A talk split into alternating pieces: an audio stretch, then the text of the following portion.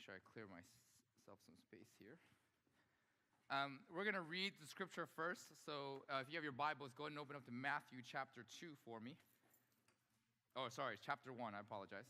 Matthew chapter 1, verses 20 through 25. And as always, the words will be on the screen. Uh, so if you don't have your Bibles, that's where you can find it. Chris, you can probably just lower the subs, and then that'll probably do it. There's a lot of bass. Matthew chapter 1, verses 20 through 25. But when he had considered this, this is Joseph, behold, an angel of the Lord appeared to him in a dream, saying, Joseph, son of David, do not be afraid to take Mary as your wife, for the child who has been conceived in her is of the Holy Spirit.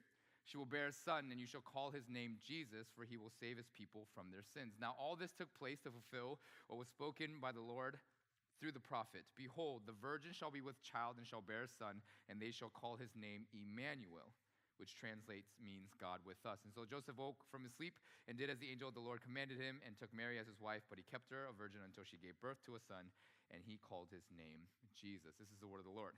Thanks be to God.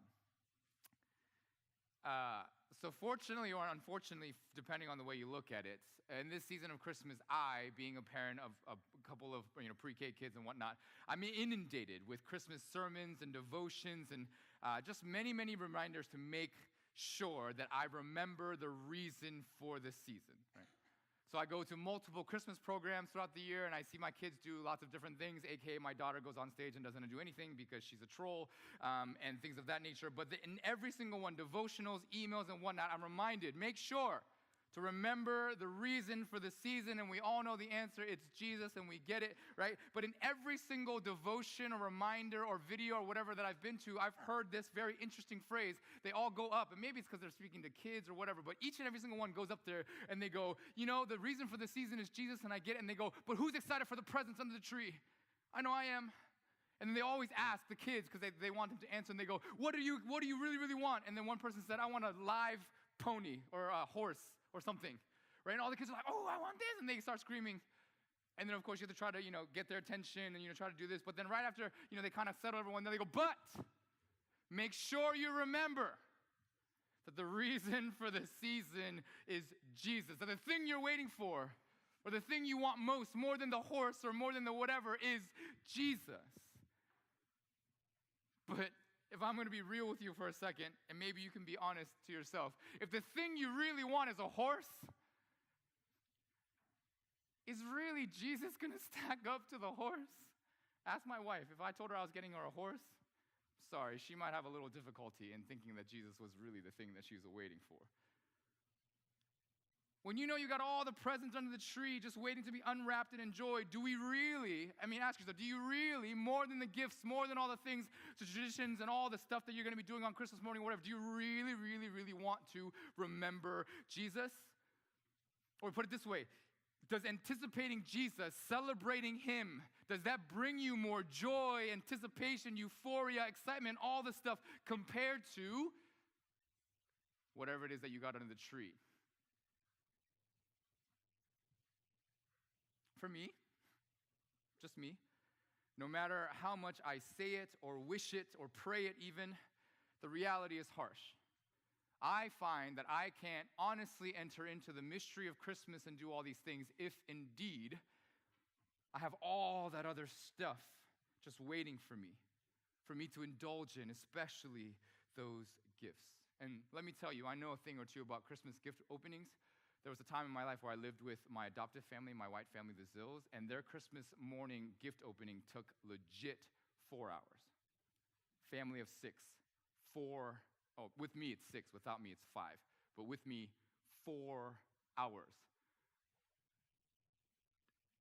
I thought I was like in some sort of like Disneyland or something. It was crazy. But in the midst of it all, Jesus never entered my mind. He was the furthest thing from my mind, let me tell you. So for me, and maybe for you, in the presence, presence, like the presence, of the presence, the gifts, Jesus tends to get lost or nearly completely forgotten. Gifts and presents are not bad. In and of themselves they are not bad. But if they drown out and nearly eliminate Jesus during the season of Christ or Christ must, we must having.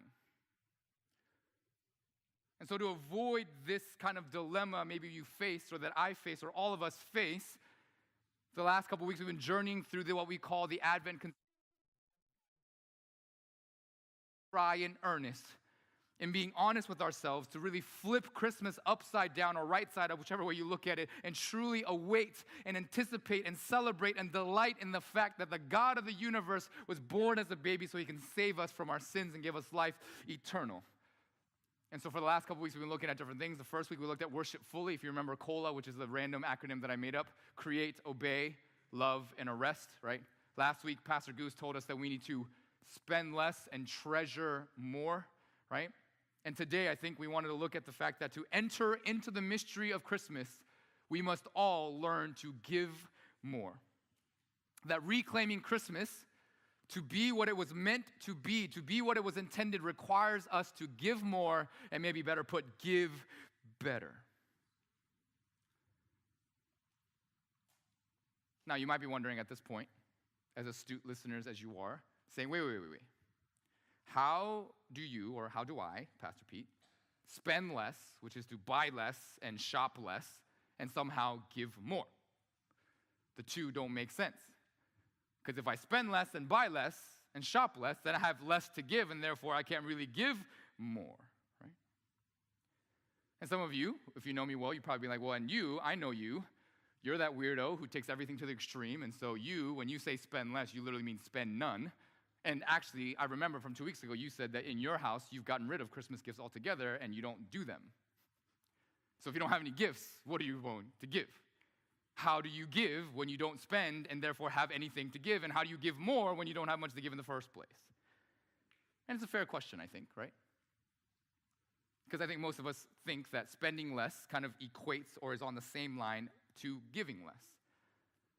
But the question I wanted to ask you today is what if we changed the focus of this season from the act of giving or the exchanging of the giving, which we do a lot. And again, I don't think they're bad because we do them here at the church. Every Christmas party we've had, we've done some gift exchange. It's kind of fun. It's just a good way to kind of get to know each other. But how do we take, what, what happened if we change the focus from that, from the act of giving to the gift itself? And secondly, what would happen if we re- redefine completely what gift is? And for me, I think doing these two things, changing the focus from the, the, the, exchange of the gifts and redefining what a gift is, will then help us to better give and then in turn help us to enter into the joy of Christmas and join what we've been calling the Advent conspiracy. I don't think I can count the number of times I've heard this phrase either to me or to others, or some variation of this phrase. Uh, Pastor, what do I get my mom for Christmas? Or I hear, uh, like, Nuna, what do I get my girlfriend for Christmas? Because I don't know. Or, hey, Pete, what do I get my boyfriend for Christmas? Or what do I get my husband for Christmas? There's this dilemma, right? And for some of you, I've, and this was back in high school, there's always a guy who would give it away and be like, yo, um, so we're doing this gift exchange thing. So I what, how, what do I get Abigail? And you all figured out that by the time he asked it, you knew that that guy had a crush on Abigail, was trying to impress her, give her the best gift, and make her like him and whatnot and whatnot. Now, it's a popular question, and it's an important one in some ways because there's so much writing on the answer to this question, right? Because a good gift or the right gift or a bad gift would make or break whatever relationship you're trying to advance in some ways, right? And oftentimes, because you're a smart person, you'll ask not just one person, but you'll ask like six. You ask your mom, maybe if you're close to your mom, you ask your friend, or you ask you think the coolest kid on, you know, the, your coolest friend you have, or the most stylish friend you have, or whatever the thing is. And each and every single one, it seems to me, they all give you a different answer because they're most likely thinking about it from their perspective. Like, what would I want for Christmas that would make me happy? And so the answer you get is never generally wrong. And the reason why I know that it's wrong is because I used to work at the Gap for four or five years during every Christmas and summer holiday, and my least favorite day every single year was the day after Christmas because everybody and their mama comes to the mall to return the gift they don't like. which means most of the gifts we give are terrible, or they're not appropriate, or no one likes them. So, like, what do we do, right? So then the answer that people go with in terms of what to get for people is generally this they either get the most expensive gift or they get the most exclusive gift, like you get your, your friend a pair of the, you know, the Yeezy Beluga 2.0s or whatever. Most expensive or most exclusive. Or if you can't get the most expensive or the most exclusive, you just buy as many gifts as humanly possible, little trinkets all over the place, and just give them like a boatload of stuff. And that's what we've done to kind of deal with this dilemma. And all of it requires more money, and in some ways, more the better. So not only do the presents, the actual you know, thing of gifts makes it hard, not only does that make it harder for us to enter into the story, the gift giving itself is difficult, it makes it difficult for us to enter in because there's a lot of stress going on to all of this. You don't want to be the person that gives the terrible gift. We've done a couple White elephant gift exchange, and there was always like there was one gift that was like terrible, and we're like, who gave who gave this gift? Everybody wants to know who brought this gift because it's terrible. Like you don't want to be that guy or that girl. And so, how do we enter into the mystery, right? So, the, this thing of gift giving and this exchange is a really, really hard and difficult thing. And actually, uh, I think this little clip I'm about to show you from the Big Bang Theory, I think kind of encaptures it all. So, Patrick, if you could cue the gift, we'll look at it and then hopefully we'll dive in. But this is from the Big Bang Theory. The guy who's talking is Sheldon. I forget the girl's name, but he, like, I think nails, I think, what I'm trying to say. So, go ahead and cue the.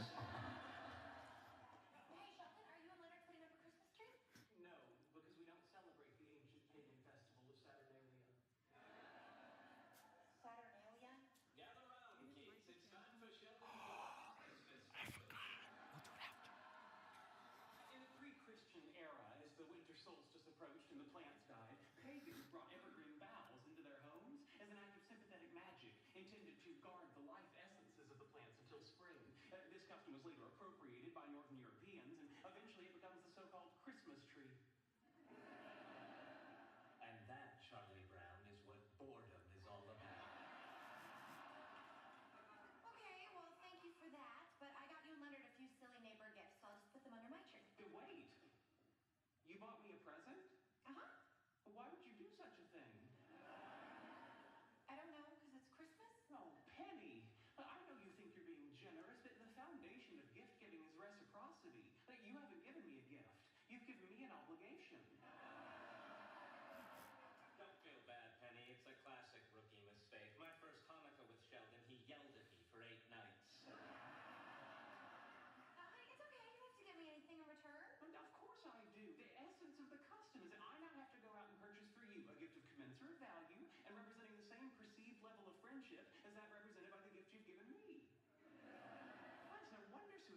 He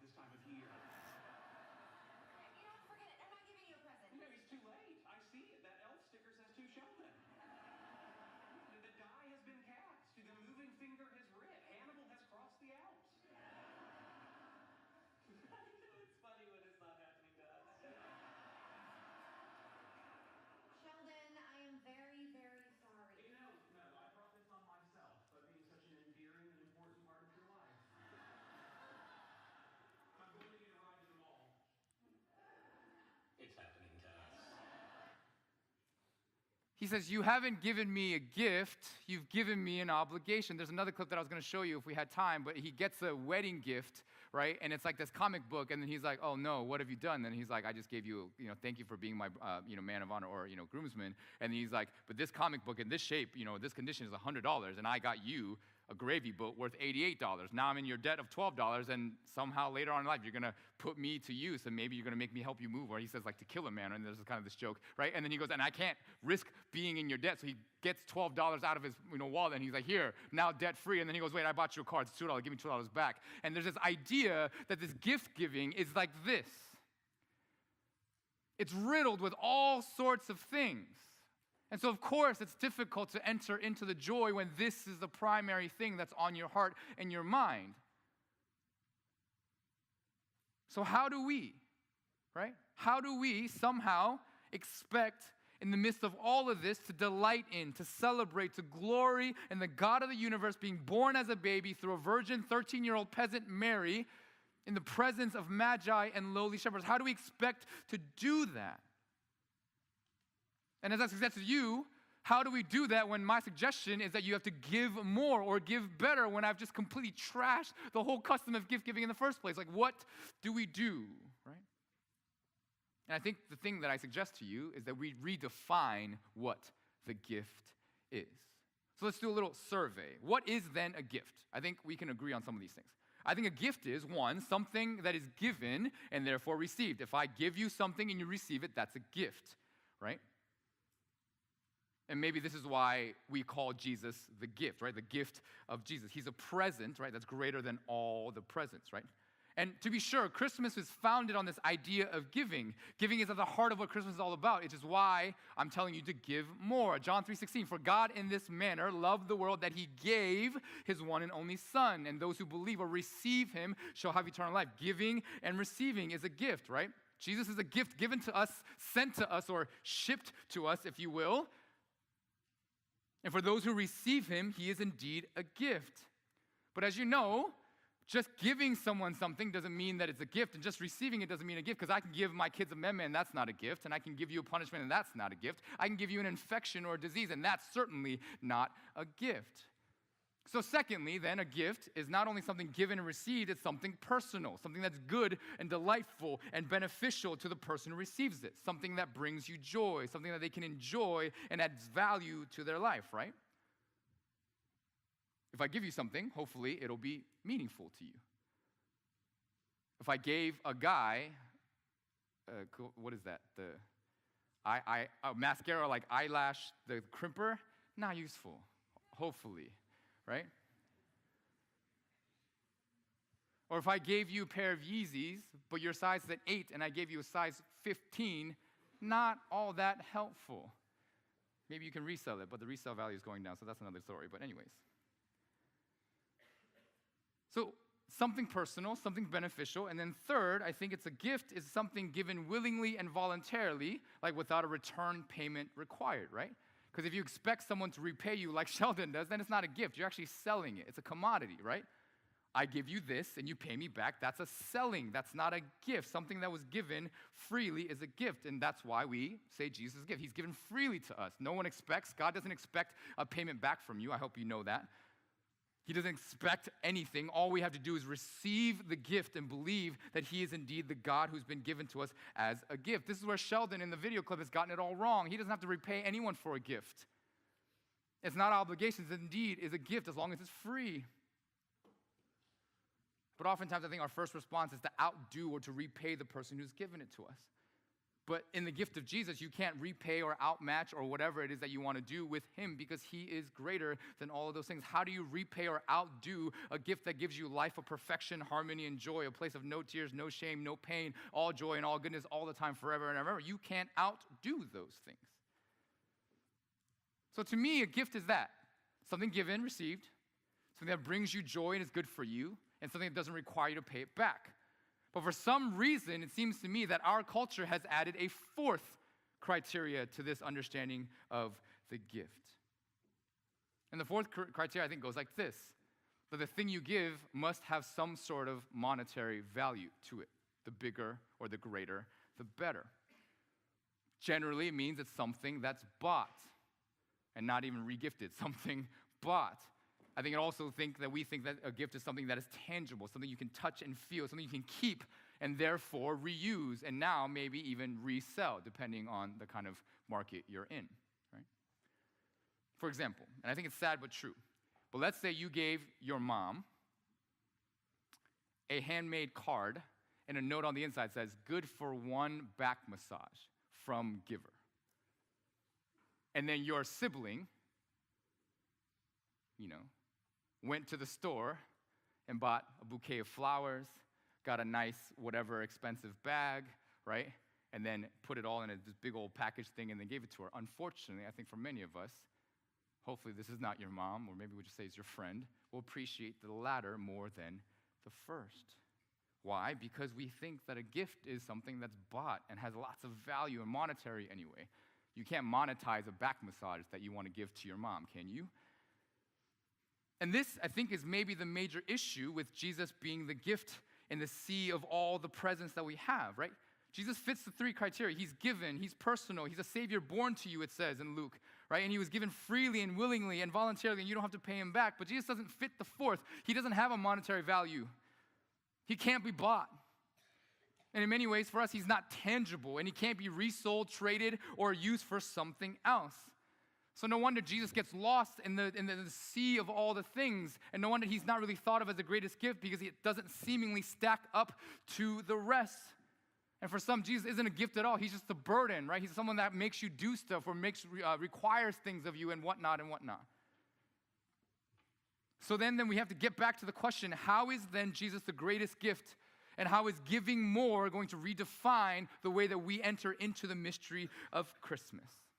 Think the key is in the little passage that I read to you that Jesus' name, as told by the prophets, is Emmanuel, God with us. Now we hear it all the time. We sing it all the time and we say these things. But John 1:18, which is one of my favorite verses, says the word, you know, the word that was God, that was with God, and was everything was made through him. That's in the beginning. It says in John 1:18, the word of God became flesh and made dwelling amongst us. The transition I like best is that the Word of God became flesh and pitched his tent and moved into the neighborhood. God's gift to us is one that came to be with us where we are so that he can love us, forgive us, die for us, rise for us, give us the Holy Spirit, promise that he'll return for us. A gift is one of presence, and not the P R E S E N T S presence, but P R E S E N C E presence. Look it up if you don't know a present that is forever present. Because the most memorable gift that you can give to someone is simply yourself. The best gifts are relational. And perhaps in our culture today, we don't believe this, but I know to be true. And for anyone who's actually experienced this, I think you also know to be true. I've told this story a couple times, but when I was little, my life crazy was kind of crazy, and uh, you know, I lived in the States for a little while, and then I got shipped off to Korea, and then I was living in Korea with my mom and my halmoni uh, when my dad was in the States. And one Christmas, uh, you know, quick story, right? I got a Nintendo, the original Nintendo NES, not even NES, just the Nintendo system, and it said from Santa. And if you know the story, I read the label, and I immediately got very upset and angry, and I yelled at my halmoni, and I said, "Who is this from?" And she's like, "It's from Santa." And I was like, mm, the, "You know what it is? WTF? No, it's not." And then she's like, "How do you know?" And I was because Santa misspelled his name blessed be my grandma's heart, right? And so I knew it wasn't from Santa. It ruined it from there. And then when she, and so I demanded, because I'm like, this is where I think Kara gets it from. I demanded from her that she tells me who gave it to me. And then she goes, Your dad sent it over from uh, US. And I go, Oh, yeah. So I unplugged it out of the wall. And then I went out to my ba- seven story balcony and I chucked it out of my window saying, I don't want this expletive, expletive, expletive. Now, why was I so upset? I knew, even at that age, that no thing, no gift, no present, no monetary thing you can buy could ever replace the thing that I was missing or the thing that I wanted, which was my dad's ever present love and affection.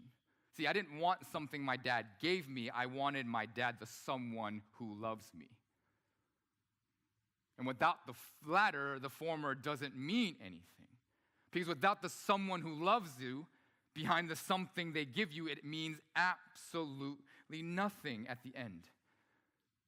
See, this is why God doesn't just give us stuff. Yes, He will bless your life with many things, hopefully, but before He gives us stuff, he, before He gives us things, He gives us Himself and His Son, because that is the gift that changes everything. That is the giving that He wanted to share with us.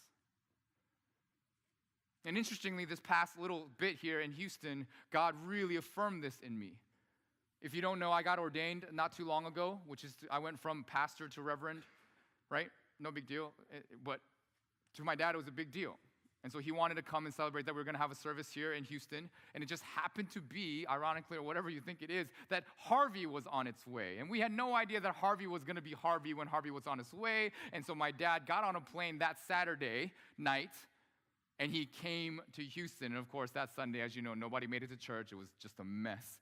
And then our house was nearly flooded. The water started coming up the driveway, and we had about an inch or like two feet before, you know, got pretty bad. So we were stuck.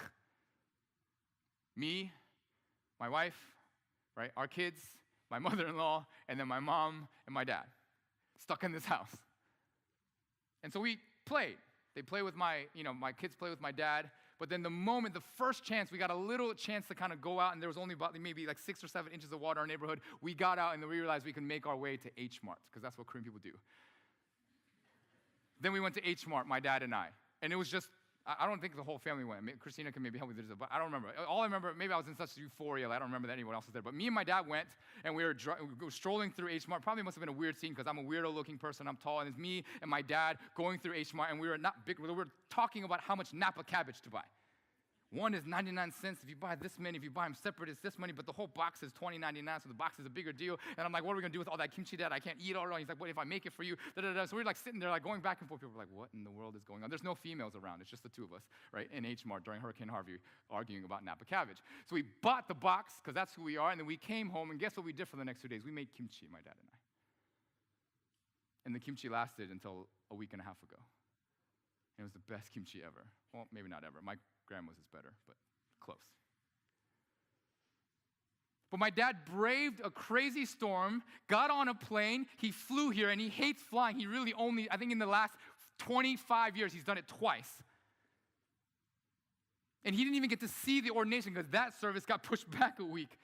But as we were stuck, he gave me the greatest gift, and that was his presence. The fact that he was there and we got to do these things together. I got to sit there and take instructions from my dad do this, do this, kara this, marinate this, and do this, mix this. And we got to put the thing in, and my kids got to get involved in all these things. And we made so much kimchi, and it was the best thing. And every single time I took a bite of the kimchi, I thought of my dad, and I thank God because now I finally had what I've been looking for my whole life. And that's the greatest gift, and that's relationship, that's love, that's affection and that's presence. This is the gift we have in Jesus, but so far greater than any story that I can tell to you. But I actually lied a little earlier. I'm sorry. Because without knowing it, though Jesus matches the three criteria of gift so perfectly, I think he actually matches the fourth one. We just didn't know it. See, Jesus is actually very costly. The gift of Jesus is the most costly thing you'll find. He gave up his heavenly throne of perfection, no pain, all joy, and all love to enter into this messy place we call earth. He came down as a little tiny baby, and if you don't know how frail a baby is, trust me, you'll learn one day. And he was born in a manger with a bunch of animals, and then a king was after him, and, and the king killed all the firstborn in the land, and all this stuff. And at the end, of course, as you know, he gave his life, which is the most costly thing that you can do.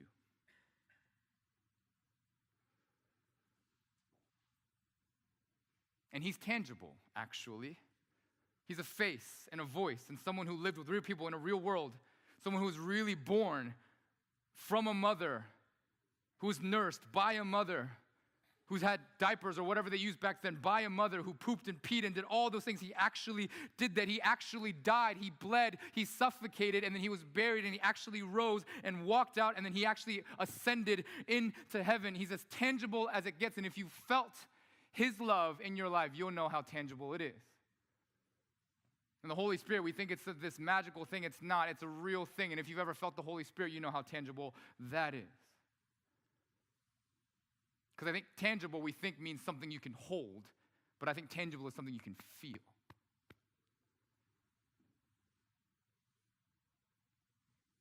Because there are gifts that you get that are like, oh, cool. And then there are the gifts that you get that immediately give you what we call the feels. And the best gift are the ones that give you the feels, and the feels never go away. And indeed, Jesus can be kept. And indeed, he can actually be recirculated or shared or resold if you want to talk about it that way, because you can share it to the world. How do you think you got here? If someone didn't share the good news with you or, the, or your parents, you wouldn't be here.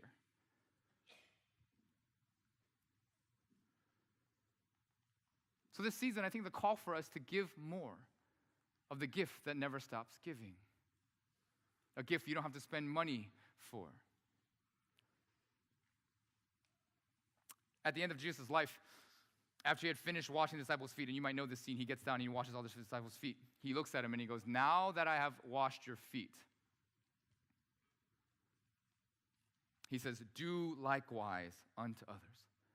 He says, Now that I've given this gift to you, now that I've blessed you, I've loved you, I've served you, I've gifted you, do it to others. Notice the command isn't now that I've washed your feet, wash mine. It's do it unto others. A, later, a little later in the, in the passage, he tells them, A new commandment I give to you love one another as I have loved you. He's saying, Now that you know how I love you, now that you know what my gift tastes like, feels like, seems like, smells like, whatever it is that you think it is, now share it and do it to everyone else, because that's how they will know that you are my disciples and that you have life in me. And even after he resurrects from the dead, as he's about to go off into uh, heaven, as he ascends, he says, A new commandment. He says, No, let me tell you something. All authority in heaven and on earth has been given to me. I have it, it's mine. And because you're my disciples, it's yours. Now go, make disciples of all the nations, baptizing them and teaching them, because I'm with you to the end of the age. He says, Now I've given you everything that I have. I've given you my love. I've given you everything. Go and share it with the people of the world because they need the gift that you have. The gift of Jesus is always one that's meant to be shared again and again. That's why giving more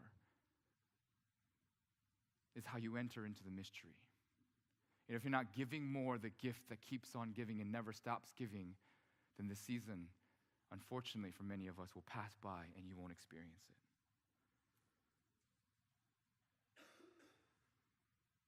And until you receive the gift and you start giving the gift, I suggest maybe we're not actually living into the mystery and the story of what Christmas is all about. This is why we've asked you to worship fully, to enter into the story, to think about what it means that God would come.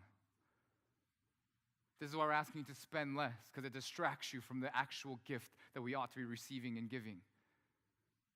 But now that you've spent less to receive the gift you're supposed to get, then you can give more of it out and enter into the joy of Christmas.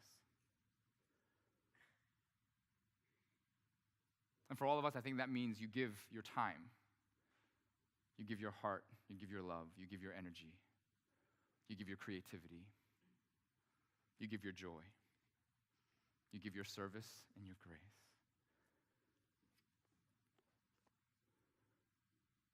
Next week, we're going to take a special offering from just you,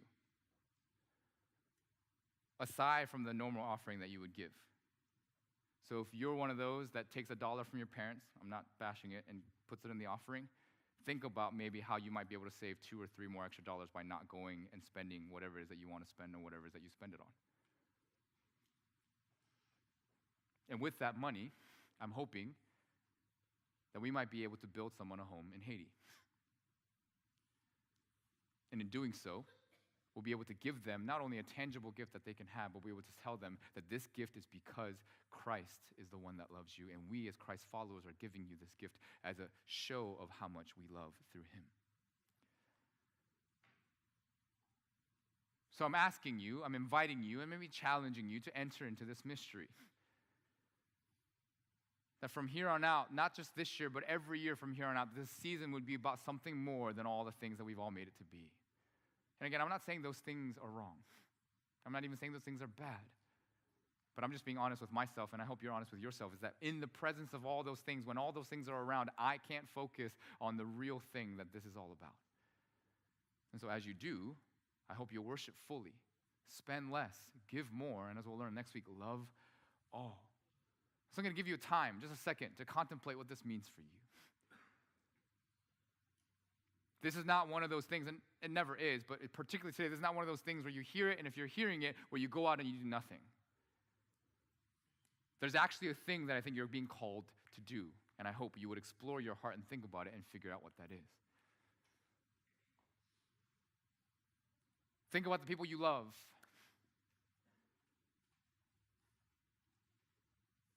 Or think about the people that love you. And how much would it mean that more than just giving you something, which might be valuable to you, of course, but that they would give you the gift that gives you eternal life. A gift that takes all your shame and your pain and takes it away. A gift that makes you feel secure and loved. And a gift that you can then share with the people that you love. And let me just tell you, as a way of closing, as I invite the praise team back up, this gift that you might give, it might be costly. You might need to sacrifice a few things. But I hope you would find that in giving the gift that never stops giving, giving the gift of Jesus that is eternal and forever and greater than anything you can ever imagine, that you, and not just the people you share with, but you would experience the true joy of Christmas in Jesus the King. And that in doing so, that your life would be transformed to worship fully, to spend less, to give more, and to love all. So I'm going to challenge you in this moment as the praise team comes up and kind of gets ready and, and, and, and leads us out in some worship.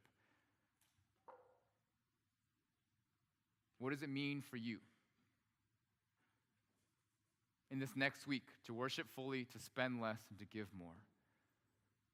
And how will that be reflected in the way that you live this Christmas season? What is it that God might be calling you to do and asking you to respond to?